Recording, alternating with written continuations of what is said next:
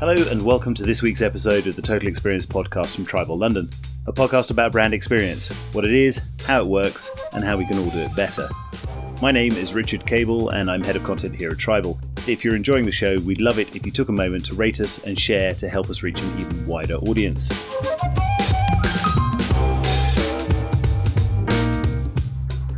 This episode, we're looking at disability and specifically how programs like Leonard Cheshire's Change 100 are helping more people with disabilities to bring their skills and life experiences to careers in marketing, and how the experience of working in lockdown has opened up more opportunities for people with disabilities. Hi, my name is Verity Ayling-Smith. I'm the training and consultancy advisor at Leonard Cheshire, uh, one of the UK's largest disability charities. My name is Priyanca Desouza. I'm a user researcher for gov.uk Companies House. I took part in the 2019 cohort of Change 100 and my placement was at Tribal Worldwide. It'd be really interesting to hear from you both about what challenges people with disabilities have faced with working in marketing. Just generally, in terms of work and employment, I think certainly we see there's a lack of understanding of what disability is and what disability means. Um, diversity and inclusion are, you know, vital parts of any business. But I think disability has often been a topic that organizations have shied away from because you know, everyone worries about saying the wrong thing. And it's certainly, when we think about protected characteristics or diversity and inclusion, often we see things like um, gender or LGBTQ plus rights being sort of at the forefront of the agenda. And I feel that disability often is sort of a, a topic which isn't considered at the forefront. So I think the first challenge is a sort of understanding from organizations that disability is a very normal and a very common thing.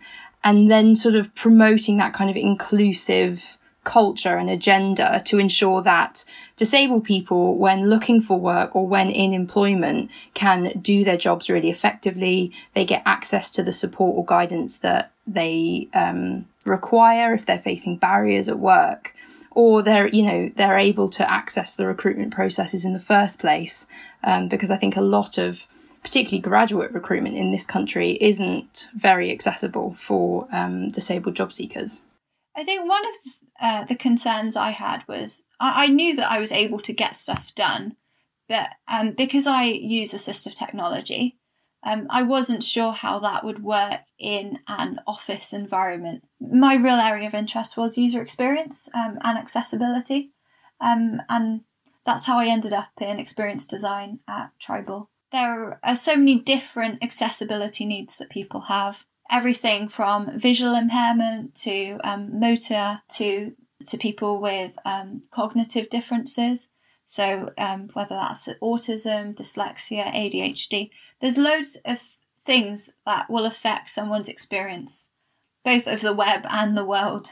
I used to work at the BBC, and there were a lot of people with well, certainly with visible disabilities who worked there. And I think it was a very aggressive policy by the BBC to bring people in who had disabilities to represent the whole spread of the B- of the BBC's audience, giving disabled people agency rather than than trying to speak for them. Moving into marketing, it's like everybody disappeared. there are very, very few people with with vis- well, certainly with visible disabilities um, working in marketing, and I wonder. I mean, that can't be because nobody with a with a visible disability is interested in being a marketeer. There must be something else at play there, and I was just wondering if you wanted to talk about why some of those challenges persist. Yeah, it's a really interesting question. I think you raise an important point about the visibility of disability because I think disability is is much more prevalent than than people realise. It's a very very common fact of life. Um, I think the latest government statistics state that 21% of the UK population has a disability.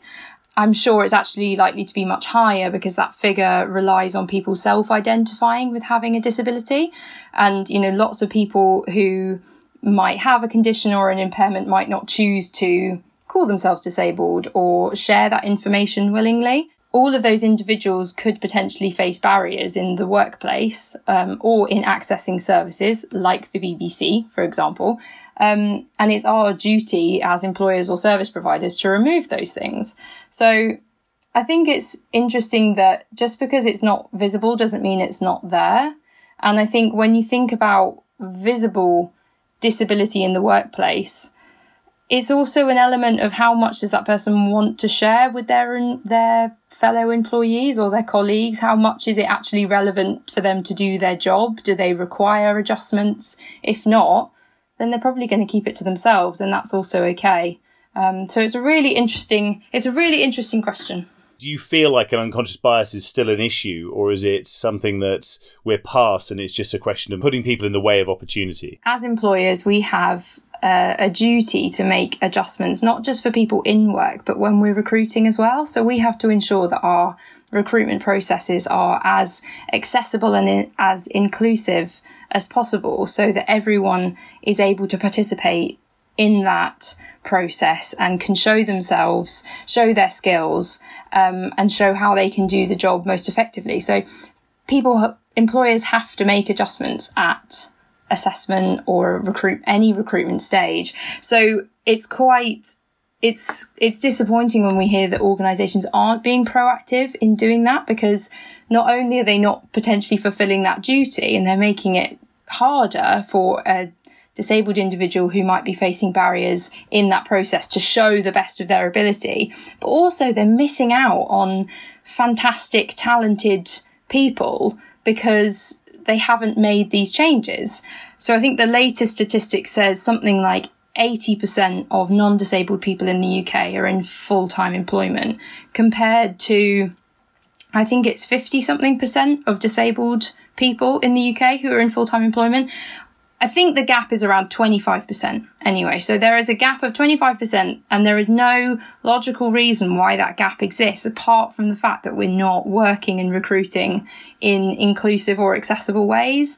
And that's essentially why Change 100 exists to address that gap. But it'd be really interesting to know where Leonard Cheshire's mission comes from and why Change 100 is a, is a good answer to that. So, Leonard Cheshire, we're one of the UK's largest disability charities. We work in the UK and internationally, and our mission is to support disabled people to live, learn, and work as independently as they choose, whatever their ability.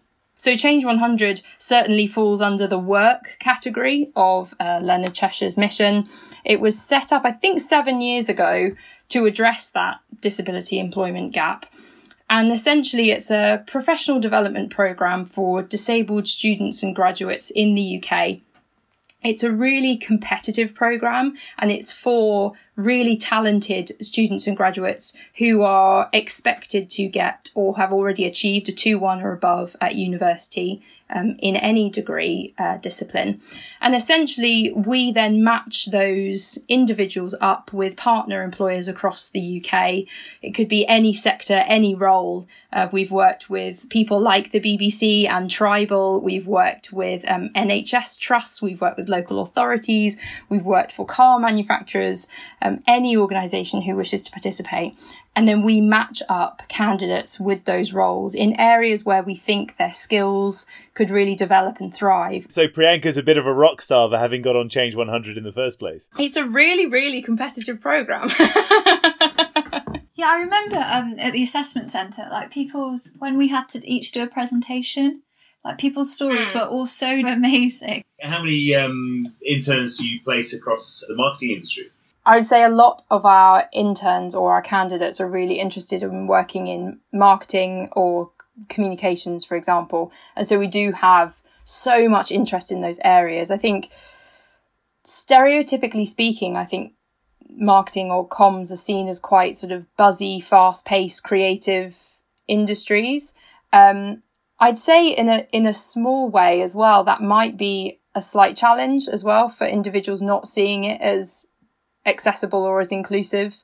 Um, people perhaps might have reservations about working somewhere that's incredibly fast paced if they're, you know, entering a grad role and they are managing a disability for the first time in a working environment. That might be off putting or the language used in job descriptions that talks about the, the buzziness and the jumping from one thing to the next. That's fantastic for some people. I know that suits a lot of people, but perhaps in terms of reaching a diverse pool of candidates, that might pose some challenges for some people, or some people might struggle to see themselves in that work environment. And as part of our life experiences, we've had to be creative and adaptable and resilient, like incredibly resilient to get through what we've to get through.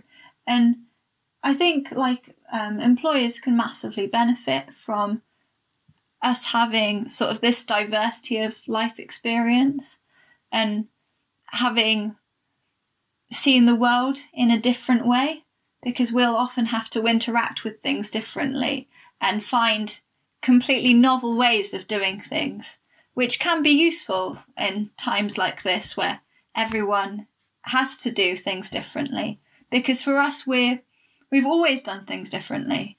That's a really, really good point. It literally is that kind of cookie cutter thinking that I think is the is is almost like the death of creativity. You want you want the outsiders, you want the people who've had that different life experience in the mix because they will bring something that is unexpected and different and that challenges your bubble.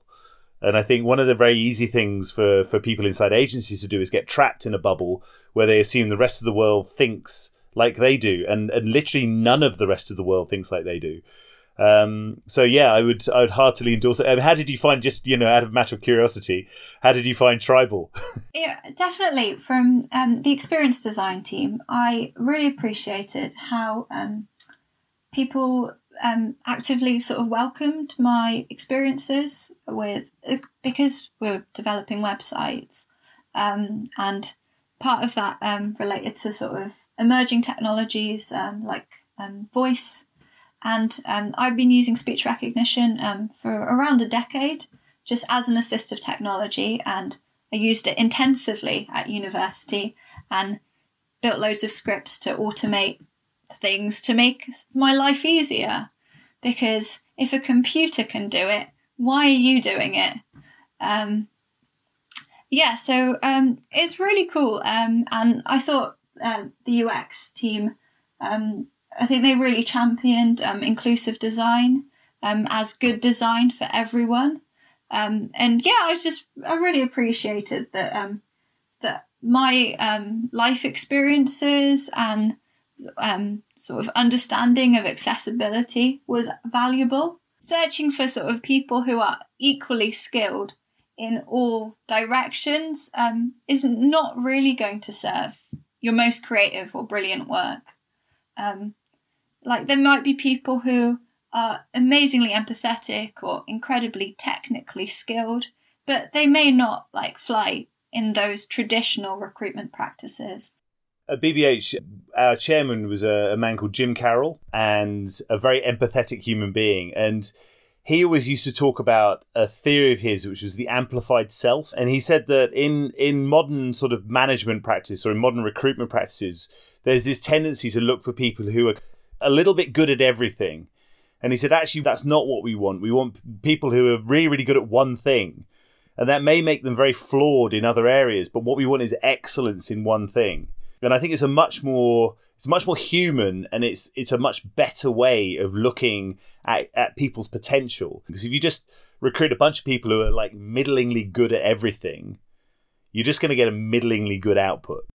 I'm interested to know because obviously, with the lockdown, we have a very different working experience. When you take out all of the cues that tell you somebody has a disability, and a lot of the, the challenges of kind of getting into and out of an office or working within an office or all those sort of things kind of disappear in a working environment like this. And I wonder if, if that's just my assumption as somebody who doesn't know enough about it, or whether or not you think there's some good things that can come out of the lockdown in terms of how people with disabilities get into the careers they want to get into?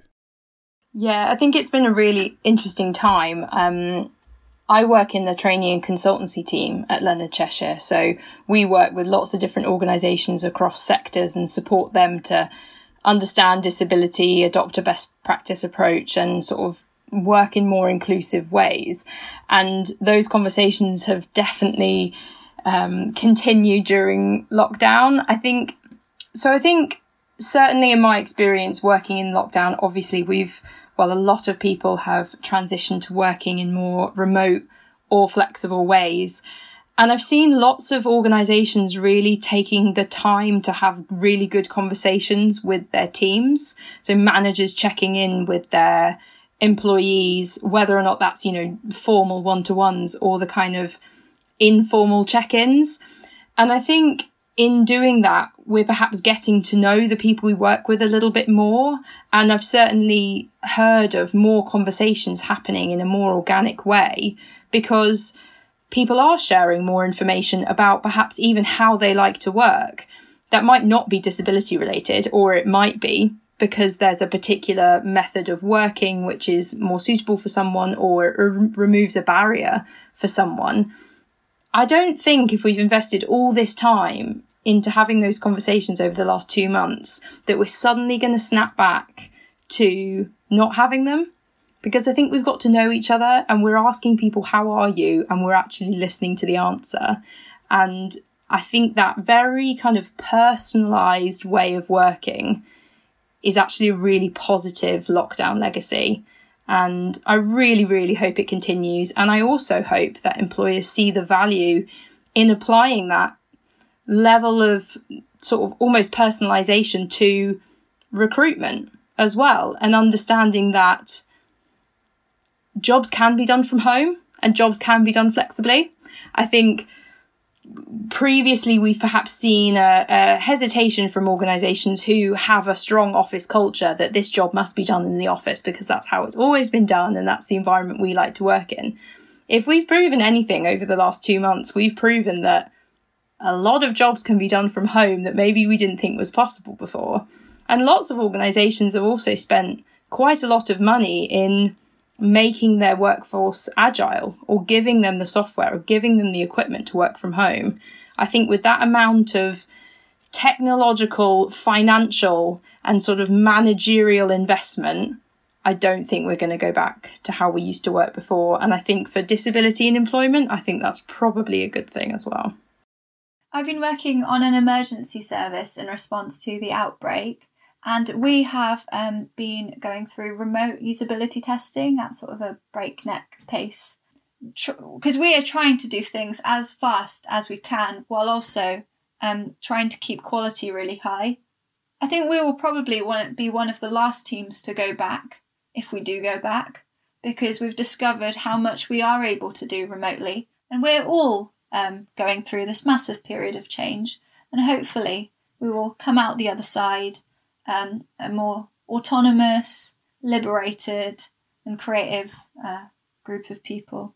If you'd like to find out more about the Change 100 programme or Leonard Cheshire's training and consultancy services, email training at leonardcheshire.org or get in touch with Verity Ayling-Smith directly.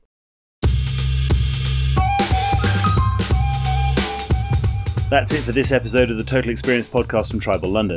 I hope you enjoyed it, and we'd love to hear your ideas for future episodes, so please feel free to get in touch via info at tribalworldwide.co.uk. That's info at tribalworldwide.co.uk, and of course, like, share, subscribe, and rate us in your favourite podcasting app. I've been Richard Cable, thanks for listening, have a great week, and stay safe.